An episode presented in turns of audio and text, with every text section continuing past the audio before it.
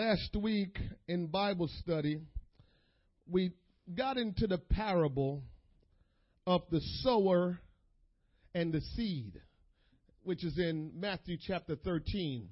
We got into discussions about the sower and the seed, that parable, and we, we, we were able to understand that the main thrust of our lesson last week was not so much about the sower and the seed, but the main thrust of our lesson last week was more about the ground that the seed is planted in.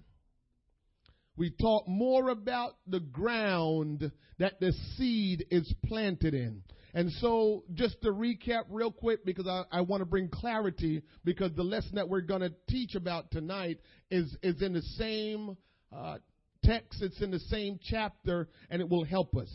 So, what we understood from last week's teaching is that the seed that the sower was sowing was the Word of God. The seed that the sower sowed was the Word of God. The ground or the earth that the seed was sown into is the human heart. The ground or the earth that the seed was sowed into was the human heart. Now, the Lord Jesus taught us many things while he was here in the earth, and he used parables a lot. And the reason why he used parables a lot was it will give us better understanding of what he's trying to say because he's using things that we're familiar with. And what we're familiar with, what they were familiar with at that time was that a farmer, a farmer would sow seeds into his garden or into his, his on his land where he's planting, he would sow seeds and those seeds will grow.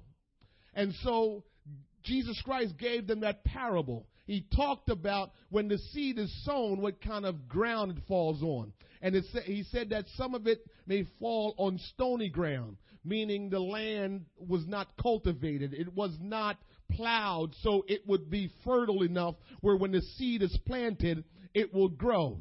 So he talked about that. Then he talked about some seed fell on shallow ground, meaning that there was just a little bit of dirt, wasn't a lot, and and the seed fell into that little bit of dirt and sprung up a little bit. Um, a, a flower sprung up from that seed that was planted, but it didn't last long because the ground wasn't enough it wasn't enough soil there to let that root go deep and for the plant to grow.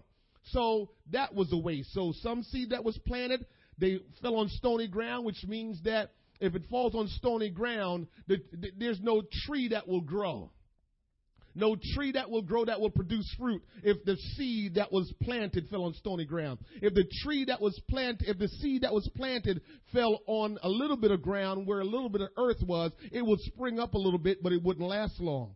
So those seeds that's planted in grounds like that, they never grew into a tree and they never produced any fruit because they never really stayed and, and, and become what it need to become.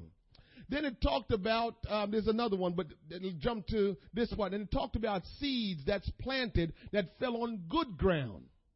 And it says that those seeds that fell on good ground, they grew and it was a nice tree and that tree produced much fruit. Some of the fruit that the tree produced was a hundredfold of fruits, some sixtyfold of fruits, and some thirtyfold of fruits. So that tree that grew because it was the, the, seed that was planted, it planted on good soil, cultivated, everything was good, got watered and everything worked right. That tree grew and produced fruit, much fruit. So the Lord taught that as a parable of something natural that we all understood. Farmers understood, we understand. And then he made the other teaching, which is spiritual, to say, but so it is spiritually. And what he was saying is spiritually, the ground is our heart. The seed is the word of God. And the life we live is the tree. And the things that we produce are the fruits. And so, we can't deceive ourselves Brother Teddy, to think that we're something that we're not because God gave us the, the principle of how we need to look at our life. And so, what God is saying, how we look at our life is the seed. When you come to church and the minister ministers the word of God, the pastor preaches the word of God, that's the seed being planted in your heart. And so depending on what kind of tree grow in your heart and what kind of fruit you start producing, that tells whether or not that seed really took effect in your life or not, the word of God. So, me nor you can ever escape our position in God. Because depending on how we live, the fruit that we produce tells us, tells our neighbors, and certainly tells God what we're all about. So to to go around and say God is good, He's blessing me. You can say all of that, but at the end of the day, what I'm teaching you tonight, according to the Bible, at the end of the day, you know whether or not that person is really producing good fruit. Because we can't walk around and say, God is good and God is blessing me, but there is no fruit coming from your life. When you say God is good and God is blessing me, there will be fruit that will come from that. And that's how I would know. People will know right away if you're blessed. You don't have to tell nobody you bless. You don't have to tell anybody you bless. You don't, listen, if you do this thing right, people are going to tell you. You go to church, don't you? People will tell you. There's just something about you. You just, people will tell you. And so you don't have to go and tell anybody you bless. Maybe we ought to try that. We don't have to tell anybody we go to church. We don't have to tell anybody anything going on with us. But if we will produce the fruit that God expects from our life because of the seed that's been planted, then really people will just know right away. Oh, yeah. Oh, yeah. Something about her. Something about him. Something about that little guy. Something about that little girl. There's just something about them. The, the fruit will speak for us. There's a scripture in the Bible in Galatians chapter 5 where, where it talks about the fruit of the Spirit. And I didn't go there last week because it was just a different lesson that we're teaching. And the fruit of the Spirit mean the fruit of the Spirit of God that's in you should produce certain things. So if I say I have the Spirit of God in me, then there's certain things that will just automatically comes from my life because that Spirit is in me. And that Spirit always. So the Bible says, in the mouth of two or three witnesses shall every word be established. And so what God is trying to let us know is he always makes sure there's proof in our life for what we say we are. And we can't escape it. You know, we like to say, don't judge me. Well, that's correct. But here is a little caveat to that. But I can be a fruit inspector. We shouldn't go around judging each other. That's not our job. But we can be a fruit inspector. And you know what's the fruit and you know what's good about a fruit inspector? A fruit inspector can go up to his brother and say, "You know, brother, I realized the other day that you just had a really mean spirit about you. And I know you're a Christian man and you may be going through some stuff, but you know, don't allow any fruit to come from your tree that is not from God. And and and and think back about what make you feel the way you've been feeling and why you kind of demonstrated that kind of behavior and correct that because I know you're a man of God and I know you produce good fruit most of the time, but I just noticed something. And so if that brother is a good Christian brother, he's going to say, Really? Man, I didn't notice I was being that way. All right, brother, I appreciate that. I was a fruit inspector. I didn't judge him. I just told him what I saw coming from the tree. Yes. It's very important to understand that your heart is the ground. And if your heart is cultivated and all prepared nice and good, when you come to church and the seed, which is the word of God, get planted, it produces a tree which essentially produce good fruit. Any questions? Taking my time, interact if we have to. Any questions about that? It's very important that you understand that. As you can see, we set our Bible study up this way because we want to be able to interact and study the right way. And so this is why we're this way.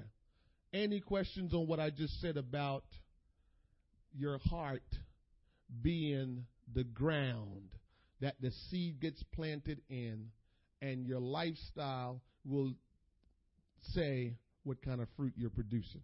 It's a tough thing. It's a tough thing to swallow because sometimes you know we want to behave a certain way, and then still say, "But we're godly people." We we want to do that a lot. Now, I know nobody's perfect. And so here is the trick. You have to realize when you behave a certain way and realize, now that didn't represent God, so I'm going to admit to that and get that straight and keep moving. Now, nothing wrong with that. Nothing wrong with that. We ought to do that because no, none of us is perfect. So the bottom line is, if I if, if I act a way that that didn't produce good fruit, but the opposite, and you say to me, eh, that wasn't becoming of a Christian, Wayne. I need to say, you know what? You're right. Absolutely right. And I need to straighten that out in my life because I know I'm a Christian. That's just something that happened. It's not something that happens all the time. It just happened that time. And you move you go to God, you ask him to forgive you, you move on. But at the end of the day, we ought to make sure that the fruit or fruits that's coming from our life will bear witness of who we say we are. And the only way that can happen is if this heart, this ground right here, is right when the seed hits it. That's one of the reasons why prayer is essential and probably the first thing we do before we get into anything in church because I do know prayer is you connecting to God, communicating to God. God can work on your heart. And so by the time I begin to speak, you'll be more receptive to what I'm saying. You will probably get more understanding and clarity to what I'm saying because your heart is prepared. But if you just run in and just like come in, sit down, all right, let me hear something, you might not get anything because the heart is not prepared because how you came in. Uh, you probably was thinking about what you came in thinking about, and, and you just didn't unburden it the whole time because you just came in and sat down. And so you never unburden it. And so it's still bothering you. Still thinking about it. It could just be, did I turn the stove off? I think I did. I don't know if I turned the stove off.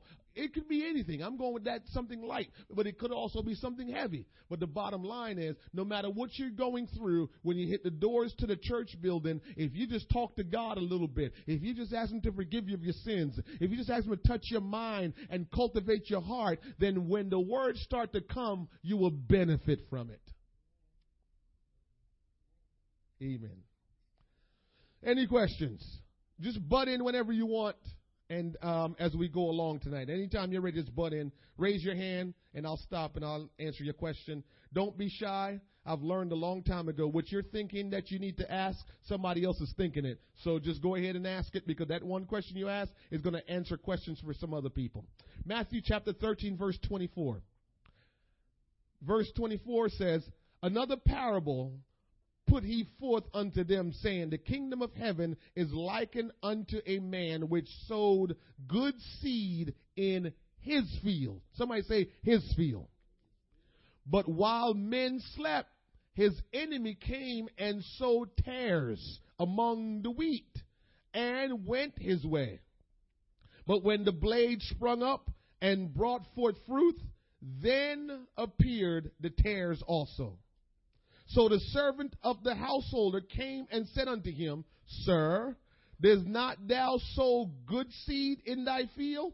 From whence then had it tares? He said unto them, An enemy had done this.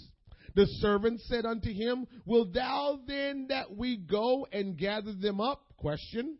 But he said, Nah, lest while ye gather up the tares, ye root up also the wheat with them. 30. Let both grow together until the harvest, and in the time of the harvest, or time of harvest, I will say to the reapers, Gather ye together first the tares, and bind them in bundles to burn them, but gather the wheat into my barn. So that's Matthew 13, 24 through 30. Now, tonight, what I want to talk about is this topic Are you a wheat or a tare? Are you a wheat or a tare? Wheat or tare? Wheat or tare. That's what we're going to talk about tonight. Wheat or tare. Help me out tonight. Don't look so serious. Don't look so serious. So, it says the kingdom of heaven is likened. Anytime you hear that, you need to pay close attention. When you're reading your Bible, the kingdom of heaven or the kingdom of God is like unto the kingdom of heaven. Kingdom of God is usually one and the same. So when you hear it's likened unto, you need to stop and pay attention. Because God is now giving you a concept of how He operates His kingdom. So we need to pay attention. So it says the kingdom of heaven is not a geographic location, but a spiritual realm where God rules and where believers share in his eternal life.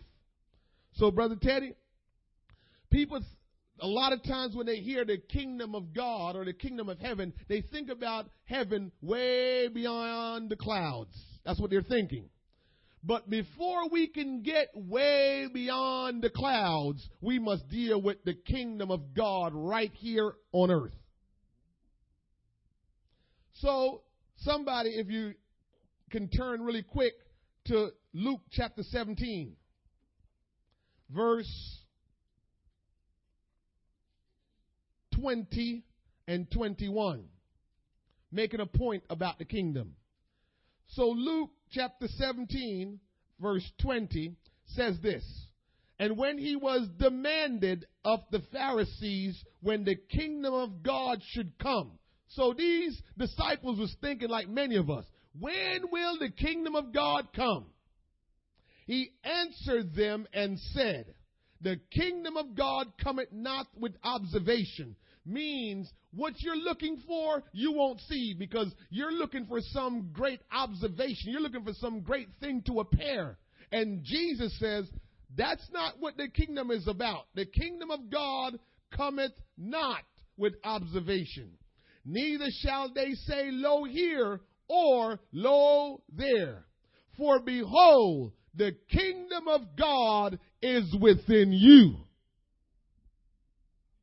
Now that's heavy right there.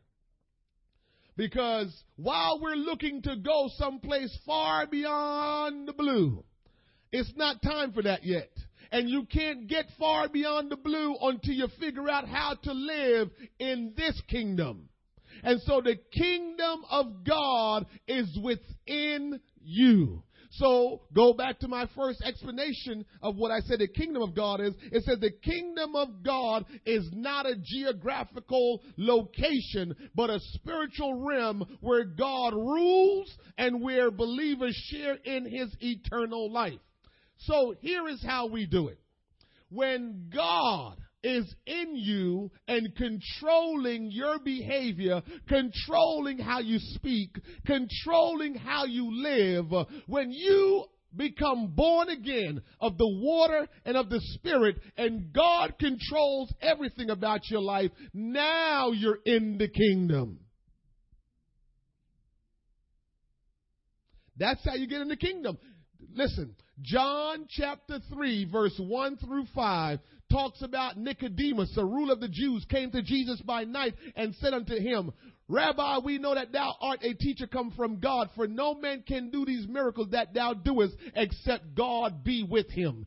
Jesus answered and said, Verily, verily, I say unto thee, except the man be born of water and of spirit, he cannot see the kingdom of God.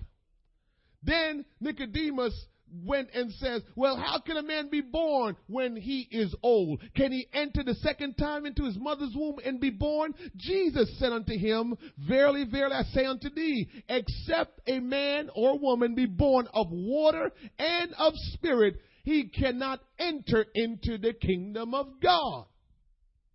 That's Bible. All red letters. Jesus said it. So Jesus told us that we must be born again of water and of spirit in order to enter into that invisible kingdom that you can't see.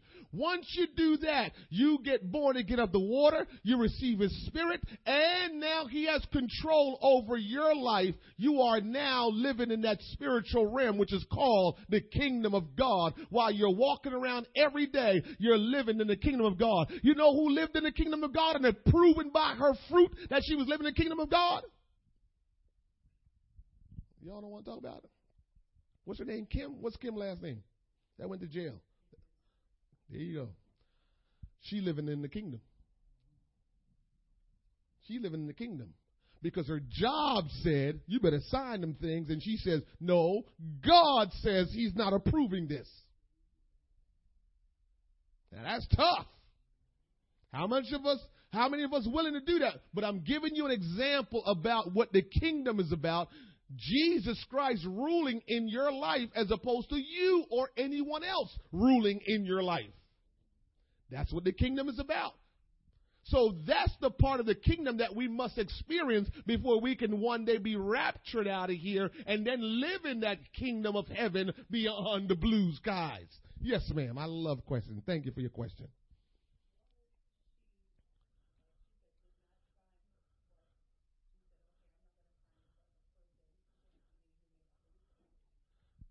that's fine.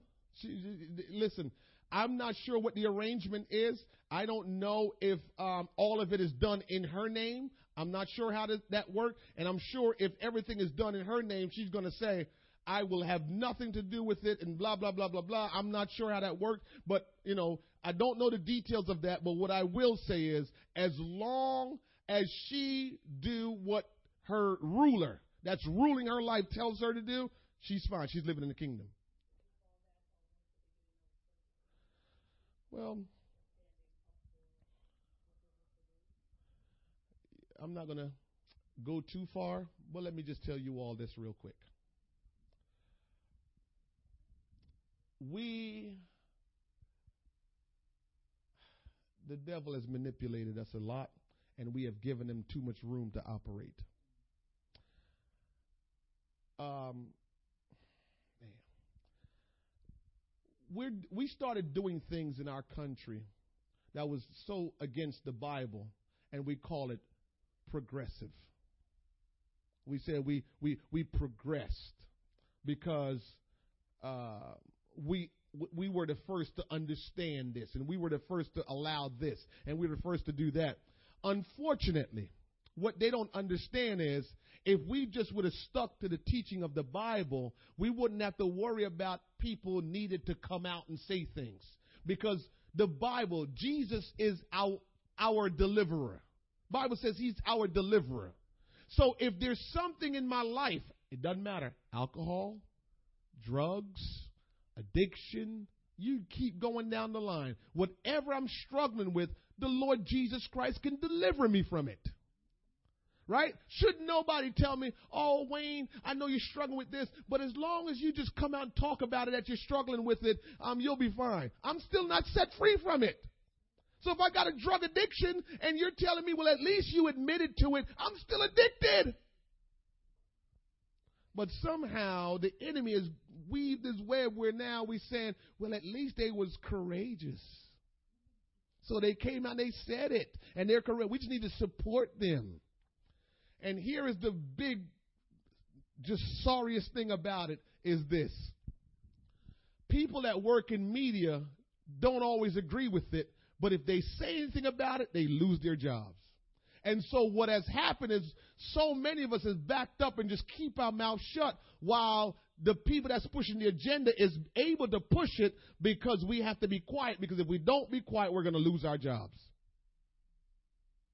And so to me, yes, Kim Davis thing is is is is showing us something, but we we've gone kind of wrong for a minute now. And, and, and we're celebrating it thinking that we're doing good when in actuality we're, we're going we're drifting so far from the teaching of the Lord Jesus Christ and then we're trying to figure out a way to dress it up and, and feel good about what we're doing but in actuality we've we've drifted away from that. So the whole Kim thing is just another light being shined on really now what the division is and and we're going to experience even more uh, challenges because they're going to make it about Christians and non Christians. It's sad. And everybody have gone, gone away from understanding our morals from where we first started. Morals. God established morals and we live by them. And all of a sudden now we think that we can tweak morals when we weren't the one that established morals. Morals came from God. So it's unfortunate. But my point is, Kim, living in the kingdom. She didn't allow anything else to control and rule her life but who is supposed to rule her life. And so we as Christians have to really give some serious thinking to our life to say, could I have done something like that? Because at the end of the day, that's really what the kingdom of God is all about while you're here on earth. While you're here on earth, the kingdom of God is God ruling in your life. Can, is God ruling in your life? Will you allow Him to rule in your life? And listen, always remember this. Don't think that what God wants to do, you're always going to feel good about it or you're going to like it. I, I just always have to say that because I think that that will help us. You start out not liking it, but eventually, the more you do it, the more you become accustomed to it, and it's okay. But God's way is not our way, and so we're not comfortable a lot of times with what He wants. So don't give yourself the right to say, well, I, because you're not comfortable with it, because you don't like it, you feel like you shouldn't do it. There's a lot of things in this world that we don't like that we do. So we shouldn't make that that that distinction. We should not separate, you know, that whole thing from how God sees it. If God said this is what we need to do, whether you like it or not, just go with it. He knows what's best for you. And so the kingdom of God is within you. Anyone have any questions about you had anything something you had to say, Tom? Anyone have any questions about the kingdom of God being within you and not yet beyond the blue skies? Yes, sir. Keep going. Okay. So I wanted to make that clear that if, if the kingdom of God is not ruling in you, what do I like to use as the kingdom of God? Here's what I like to use as the kingdom of God. I used to ride horses. Almost was a jockey. Came close. That was the will of God. But one thing I know, horses are very strong. And you know how they like to say horsepower of this truck is this, so you know horses are very strong. And when you're riding a horse, the reins that's on the horse is what controls the horse. And so the reins is all these belts and everything and the bit that goes in his mouth. So you got the bit, the, the belts and everything that, that, you know, is over his head. And so when you want him to go right, you pull right. And he, and he goes that. And you want to go left, you pull left. And he goes that way. You want him to go straight, you just keep it and he just goes straight. You want him to go fast, you just you know, kind of touch him in, the, in his stomach, and he just start moving, and sometimes he start moving fast. And there's times where you try to control that horse, and you want him to go somewhere, and he decide that day, I don't want to do it. Oh yeah, I've been thrown off a horse before. Yes, and, and and the groom said, "Get up, get up, get right back on." He said, "Anyhow, you let that horse know you're afraid you'll never ride him again." So I had to jump right back on him. But my point is a jockey riding a horse is my symbol in my mind of Christ ruling in my life. He has the reins in his hands, and he turning left and turning right and tell me when to go and tell me when to stop. That's how I picture Christ ruling in my life. And even like that horse, sometimes he doesn't want to do it but he go ahead and do it. We have to think about that that if if Christ is going to reign and rule in my life, that's what it looks like. That's what it looks like. And little advice, don't even worry about it because he will always lead you better than you can ever lead yourself. Somehow we we struggle with that whole thing because we feel like uh, I just need to have control of my own life, and I understand. But here's the deal: you can control your life, and you have to control the benefits and the blessings that flow in your life, or you let God control it, and He's responsible for the blessings and everything that flow in your life. So that's just something to think about. So that's the kingdom of God. Any questions on the kingdom of God? So when the scripture says that the the, the field, the, the man that that um, owned the field, when when when it talks about the field, it's talking about in this particular context, it's talking about the field, which is the world. The world is the field. So the field represents the world in which the gospel is preached. The good seed is the preached word of God. The good seed is the preached word of God. So here we are, as we looked in the text where it talks about um, in, in 13, 24, where it's uh, 25, where it says, um, well, let's go to 24. The kingdom of heaven is like unto a man which sowed good seed in his field. This is telling us God, Almighty God, sowed good seed, good seed in his harvest, in his field, which is the world. So tonight, the Lord is sowing good seed into your life, into your heart. He's sowing those seeds into your life, into your heart, right? That's the good seed that's being sowed. He says, But while men slept, his enemy came and planted the tares. You know what's interesting about this? Why would the Lord allow tares to be planted among his wheat?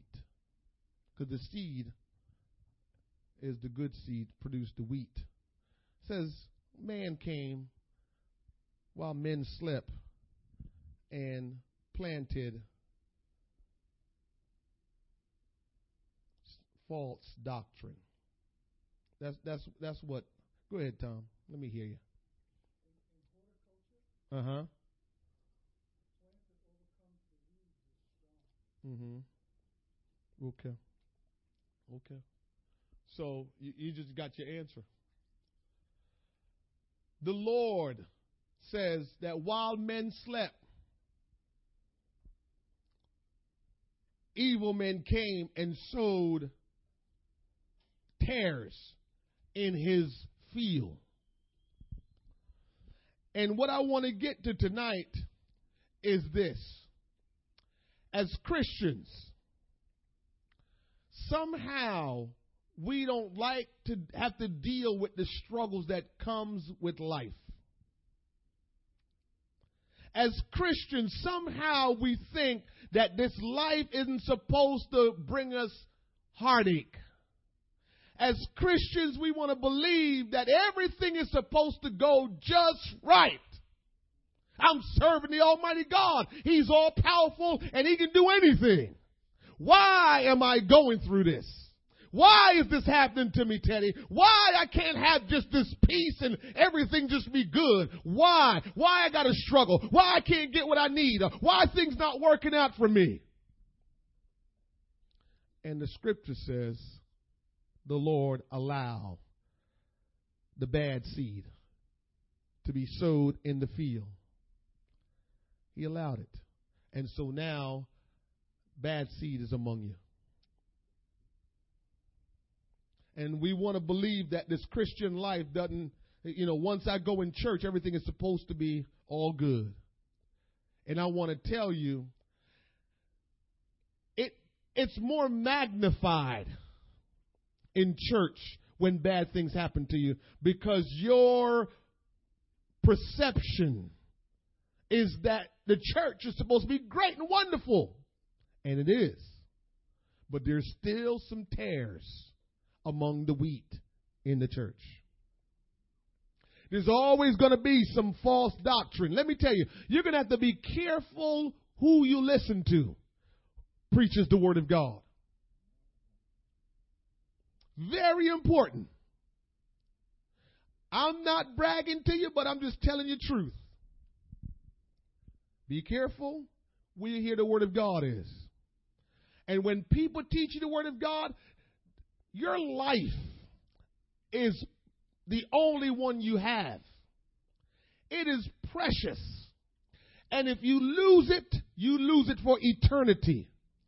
Do yourself some justice and research the Word of God when you hear it. Because it's not a good thing to just run with everything you hear because I just told you that the enemy is trying to sow tares among you. And if you're not careful because your heart is open and ready for the word of God, the enemy will sneak in and plant his seed of false doctrine in your heart. And before you know it, you're living by false doctrine and you're among the people that are living by the true doctrine and you're wondering, are you okay? A lot of times you don't even know you're not okay. A lot of times we think we're okay. A lot of times we think, oh man, I'm good. But we've allowed some false doctrine to get in because the enemy went in and sowed tares. By tares is probably meant a degenerate kind of wheat. Listen to this or the darnel grass growing in Palestine. In its growth and form, it has a strong resemblance to genuine wheat, but it either produces no grain or that of a very inferior and hurtful kind. It was extremely difficult to separate it from the genuine wheat on account of its similarity while growing. Wheat and tares look alike. Wheat and tares look alike. When you look at them, you think, wow, you can't tell the difference. And so in the church, we all seem to look like Christians and we all seem to be doing all good and that we're all obeying the word of God. But really and truly, at the end of the day, we don't really know. Are you a wheat or a tare? Do you know what you are? And how can you determine if you are a wheat or you a tare? Very important. And so we need to figure that out. I'll go deep on you with this. Let's take, for instance, Judas and Peter. Judas and Peter. Many of you know Judas was the disciple, disciple, keyword disciple, who betrayed his master, Jesus Christ. But didn't he walk with Jesus for a whole long time? If me and you was looking at them while they were walking, wouldn't we believe that Judas was a part of them? We wouldn't think Judas was a tr- betrayer. We wouldn't think Judas was doing wrong. We would have never known that. Yes, sir. I like questions. I told you that.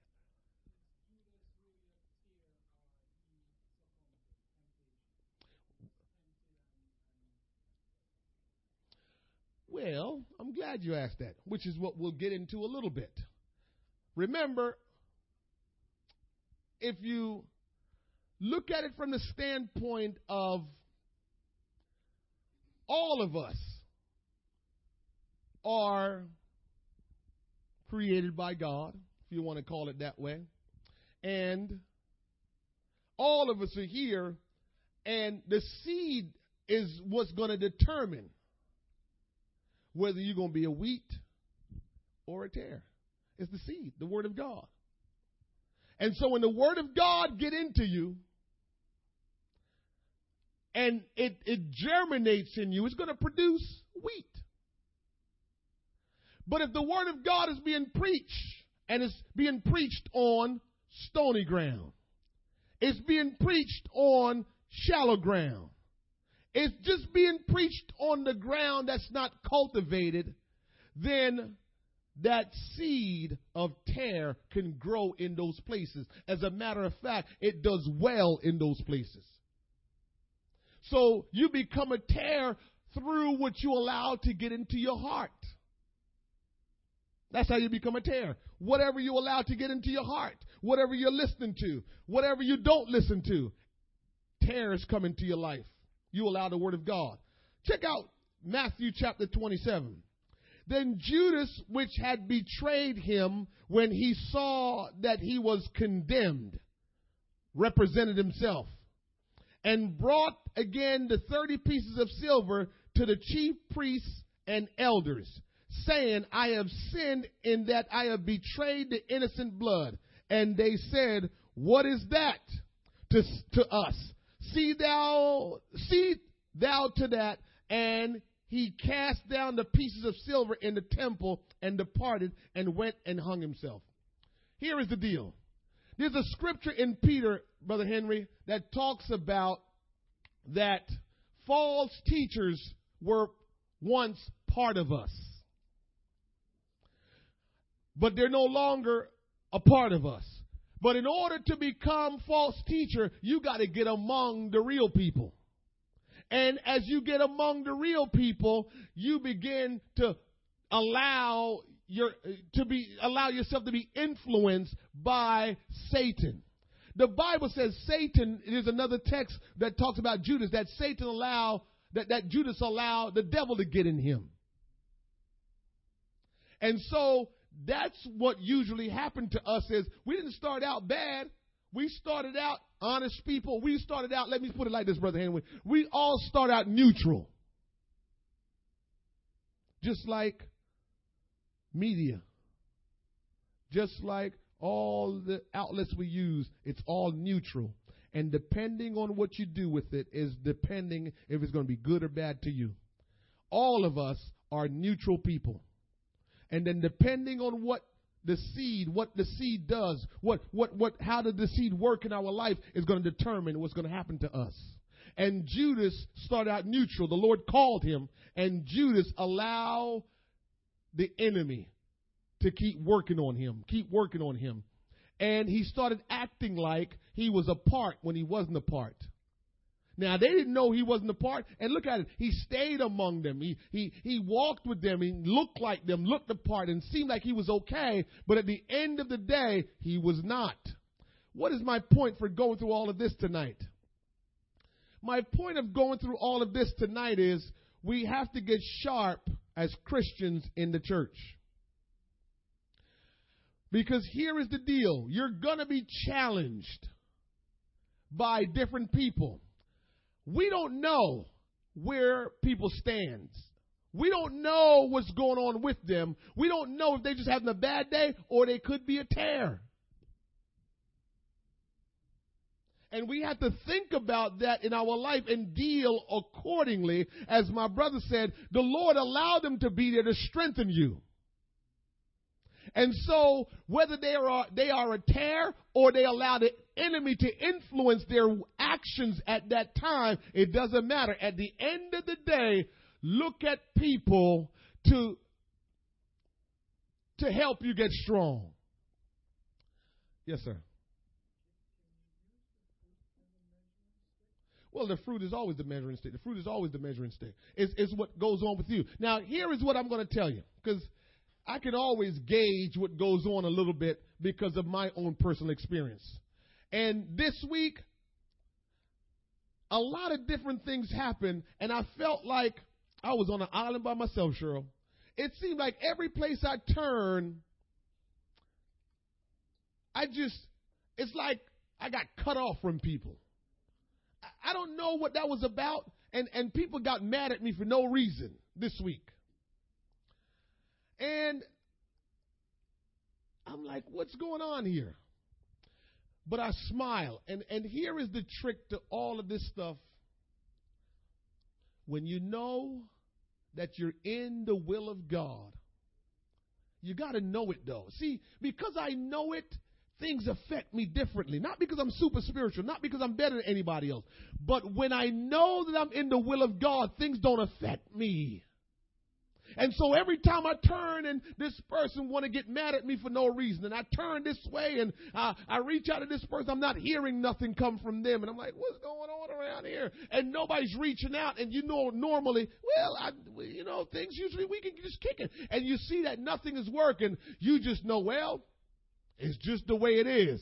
I'm going to allow this situation to make me a better Christian. I'm going to allow this situation to make me stronger because at the end of the day, I know that I'm walking in the will of God. You see, when you're walking in the will of God, the devil is going to do all that he can to get you off track. When you're trying to find the path that takes you in the will of God, the devil is going to do everything he can Uh, to hide that past so you can't find it. Uh, everything that the devil can do to stop you from really finding your place in God, he will. And as soon as you're trying to get there, that's when he attacks because he's trying to stop you.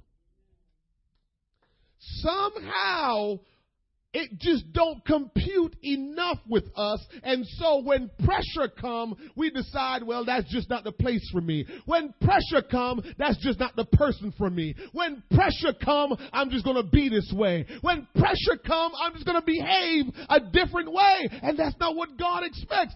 God wants the pressure to produce godliness. We, listen, God wants to make sure when you get under pressure, if you got God in you, then God's supposed to come out. When you get under pressure, whatever is going on in your life, it's supposed to produce godliness. That's what this is all about. So that's why he left the tares. Because I'm like, Jesus, what are you doing?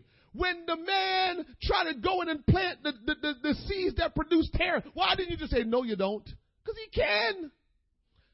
This is one of my biggest things. Can I tell you all this? Good secret, even though I'm t- telling you out loud. Understand that as a child of God, if God allowed things to happen to you, no, I'm giving you the answer. If things happen to you and God didn't stop it, then stop and say, okay, he is powerful enough to stop this. His arms is not too short to stop this. He is not unintelligent that he don't know this because the Bible says he's omniscient, which means he's all knowing. The Bible says he's omnipresent, which means he's present everywhere all at once. The Bible says he's omnipotent, which means he's all powerful. Nobody's more powerful than him. So if he's all powerful, he knows everything, and he's everywhere, why did he allow this to happen to me? When are we going to get smart and says, if he did, let me just jump and shout because there's something good that's on its way. There's something good that's about to happen to me and this situation is only a step to get me to the blessings that is before me. When are we going to really get that? Why are we crying about it? Why are we worrying about it and not realizing he can stop it and when he needs to, he will. He will stop it when he needs to. But more often than not, he doesn't. Because he gave us this parable the wheat and the tare. He didn't stop the dude from planting the tares among the wheat. He said, Go ahead. Do what you got to do. Just like we talked about some weeks ago when I preached, I says, How in the world did Satan show up in the meeting with Jesus and his angels? Because he had no power and God says, Come on, say, a matter of fact, I can see it now. I can picture it myself. They in heaven. And all y'all the angels. And Satan is over there, and the Lord said, Hey, Beelzebub, what are you doing over there? Come on up. I know you try to eavesdrop. Don't eavesdrop. Come close. Listen to what I'm saying. Have you considered Job? That's my guy right there. He called him up in the meeting and says, Think about this. You consider my man Job? You don't have to eavesdrop. I'll tell you something. Because Satan is not a threat. But we allow him to be a threat and we get nervous and knees start shaking. Knees start shaking, baby. We, we getting scared. Ooh. Like say, ooh. Like Satan can do something to us without God's permission. And if God says he can go ahead and do it, you know what it means? God's got a lot of confidence in me. If if something crazy is happening to you and God didn't stop it, God's got a lot of confidence in you. You need to get some confidence in yourself down. but he allowed the wheat and the tares to be together, to grow together. Now, look at Matthew chapter 16. Matthew chapter 16, verse 21. From that time forth began Jesus to show unto his disciples how that he must go unto Jerusalem and suffer, suffer, somebody say suffer, many things of the elders and chief priests and scribes and be killed. Somebody say killed? And be raised again the third day. Then Peter took him and began to rebuke him, saying, Be it far from thee, Lord.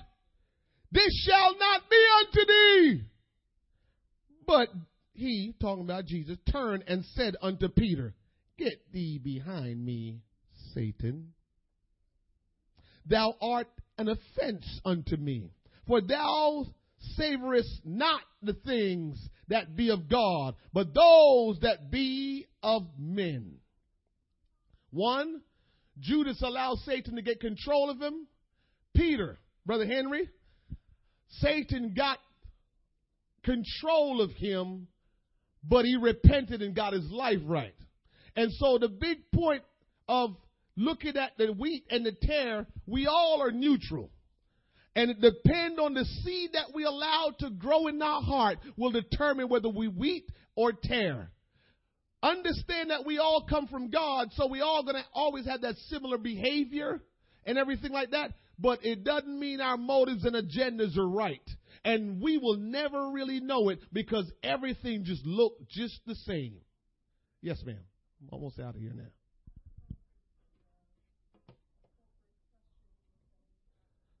Uh huh.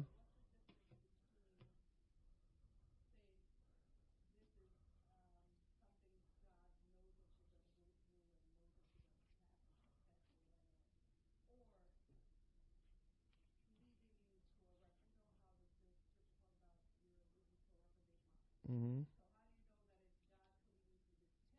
Mm-hmm.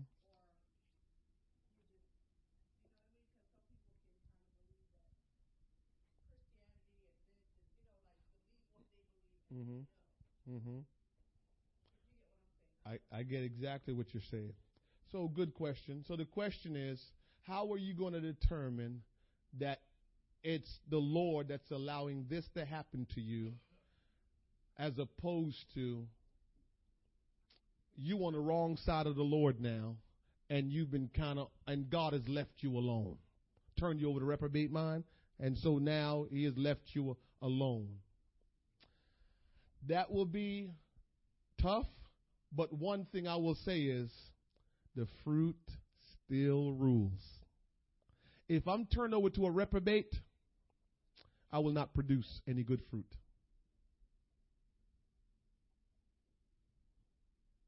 Yeah. Whatever I do will not prosper if I'm turned over to be a reprobate. Nothing.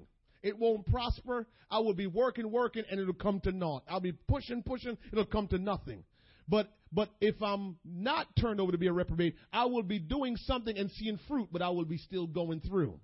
So I will be able to say, you will see me serving the Lord, and people's life will be affected affected in a good way, and souls will be reached, and lives will be changed. But somehow I'll be going through. So you will know, well, there's there's godly fruit coming from him. He going through, godly fruit coming from him, right? And and but but there but when you've been turned over, you're just like this, spinning your wheels. You're just doing the stuff over and over, and nothing is happening. No fruit, no nothing is coming because you've been turned over. Because remember, I can do all things through Christ. We can do nothing of our own. Whatever we do, if we got to examine it, is that a man effort or that's a God effort? And so fruit has to be spiritual right? The fruit must be what the Spirit produced, not what man produced. So me being nice to you, me shaking your hands and telling you nice stuff, that's not a fruit. That's just me doing man stuff, what man can produce. But when you start to look at my life now and you say, my goodness, there's, there's people life being changed because of this person. There's souls being saved because of this person. There's, there's organization that's being changed because of this person. But they going through though. The fruit is what they're doing, they can't do by themselves. Their flesh cannot do it. It's the supernatural power of God that's doing it. So you know, okay, that ain't no reprobate situation. The other one, one will produce man kind of production, and the other one will produce spiritual, godly production. That's how you're going to know if you really, if it's really of God and not of God. Whatever God is in is going to be spiritual production. It won't be physical man effort. It will be spiritual production. That's why God is constantly telling us about fruits. Fruits, because the fruits he's talking about is only the fruits that he produced, not the fruit that you produce, because we can't really produce fruit. Remember, he is the vine, we are the branches. So it's him in us producing. So if nothing is coming out of us, it means that tree is no good. And God said, I'm not using that tree. You can do all your man-made effort all you want, but until I work through you, you are no good. Spiritual stuff. Yes, ma'am.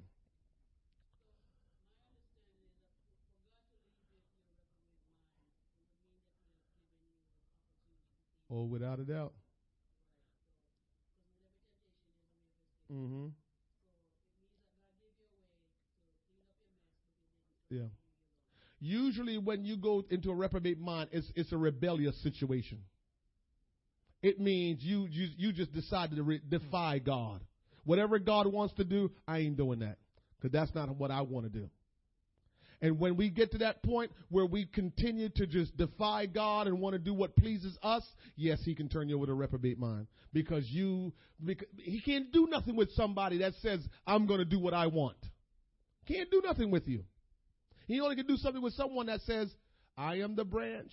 You are the vine, and I can't produce nothing on my own. So through you, with you in me, then I can produce. So we can't do stuff on our own and and and God be in it. God won't be in it. Any other questions? And so let me close with this. Matthew chapter 13, verse 30 says, Let both grow together until the harvest. Let both grow together until the harvest. There was a question in 29 that says, um, um, should, should we root up the tares? And he says, nah, lest we, lest ye gather up the tares, ye root up also the wheat. So he's saying, I can't remove, no, y'all, sorry, don't want to mess up the Lord here. Y'all can't remove tares. Y'all can't separate tares from wheat. You can't do it. The pastor can't do it. I can't remove the tares from the wheat. I don't, I'm not capable of doing that. So he says, Wayne, leave it alone. That's my business. Because you can't remove it, because you're not going to know who's good and who's bad, Wayne. You don't know that. Now, you can look at the fruit, but here's the thing they still might have a chance to repent, and you don't know. So I can look at the fruit and say, they definitely not right, God. Because look at the fruit. But I don't know if they will have that opportunity to repent and get right with God. So at the end of the day, you really don't know. And so God says you will not be able to tell the difference between the wheat and the tare. So don't you try to separate them. Don't you try to weed it out. Leave it to where it is and let them grow together. So that's the point of always letting you know in church we'll always have challenges. In church we'll always have the good and the bad. That's why when people say there's hypocrite in the church, yes, you're right. When people say there's devils in the church, yes, you're right. And we crazy, we think that devils ain't in the church. We think that because, hey, the devil present himself before God. Why don't we think devils are in the church? There's devils in the church. I'm praying not this church. And if they're not, they'll come eventually though. It's just the way it is. I'm, I just know how this thing works. So if we don't have no devils now, they coming. Because that's just the way it is. That's what devils do. But at the end of the day, God is saying, leave it alone. Don't worry about it. Let the wheat and tare grow together. Because here is the deal, and what I've what I've um, learned with the Lord. You know how the Lord said, "Love your enemies." I never understood that, Cheryl. And what I started understanding was, my enemy, if my enemy don't get right, my enemy is going to spend eternity in the lake of fire. I don't care who my enemy is. I don't want that for them. You know what that's like? Eternity in the lake of fire, liquid fire for eternity. I don't wish that on nobody. You kidding me? So that's why he said pray for your enemy because if they don't get it together sooner or later, that's where they're going to end up. So I have to pray for them. I can't be mad at them. So as much as, you know, they frustrate you, you get mad, you get over it, and you just pray for them because who wants to see anybody go into the lake of fire? I hope you don't, because if you want to see anybody go there, you're going to end up there. You better not want to see nobody go in the lake of fire. If you want to, I guarantee you somehow you're going to end up there. You better want to see everybody go to heaven. And so he says, let them there and let it go because n- none of you can do it. He says, let both grow together until the harvest. And in the time of harvest, I will say to the reapers, gather ye the first the tares. So what he's saying is, we're going to have this until judgment, till the rapture. It's not going to change. You being in church and want everybody to be nice, Teddy, ain't never gonna be the way. Never gonna be that way. Some gonna be nice to you and some won't. You be in church and trying to do the right thing don't mean everybody to do the right thing back to you. Some will and some won't. And the Lord want me to talk to you tonight just to prepare your heart and let you know use these tares as training ground. When the tares start doing their job, you need to say, okay, let me see how much God I got now because here they come. Let me see how much God I got because here they come. And that's what the tares are supposed to be. Now I'm not telling you you won't slip up sometimes. I'm just saying but when you slip up, you go to God and say, that was my test. I just slipped up. Now, Lord, I need you to touch my heart and forgive me of my sins because I'm going straight back in it because when they come again, I'm going to be ready this time around because that's the way it works. It don't change, and we never gonna have this blissful thing going on. But what you will be, you will be a strong soldier for the Lord. You will be a Christian because they were supposed to be strengthening you won't be peaches and cream. Jesus said wheat and tare are to be growing together. I wish it was different for you, but God knows better than me, and so He didn't make it like that. Any questions?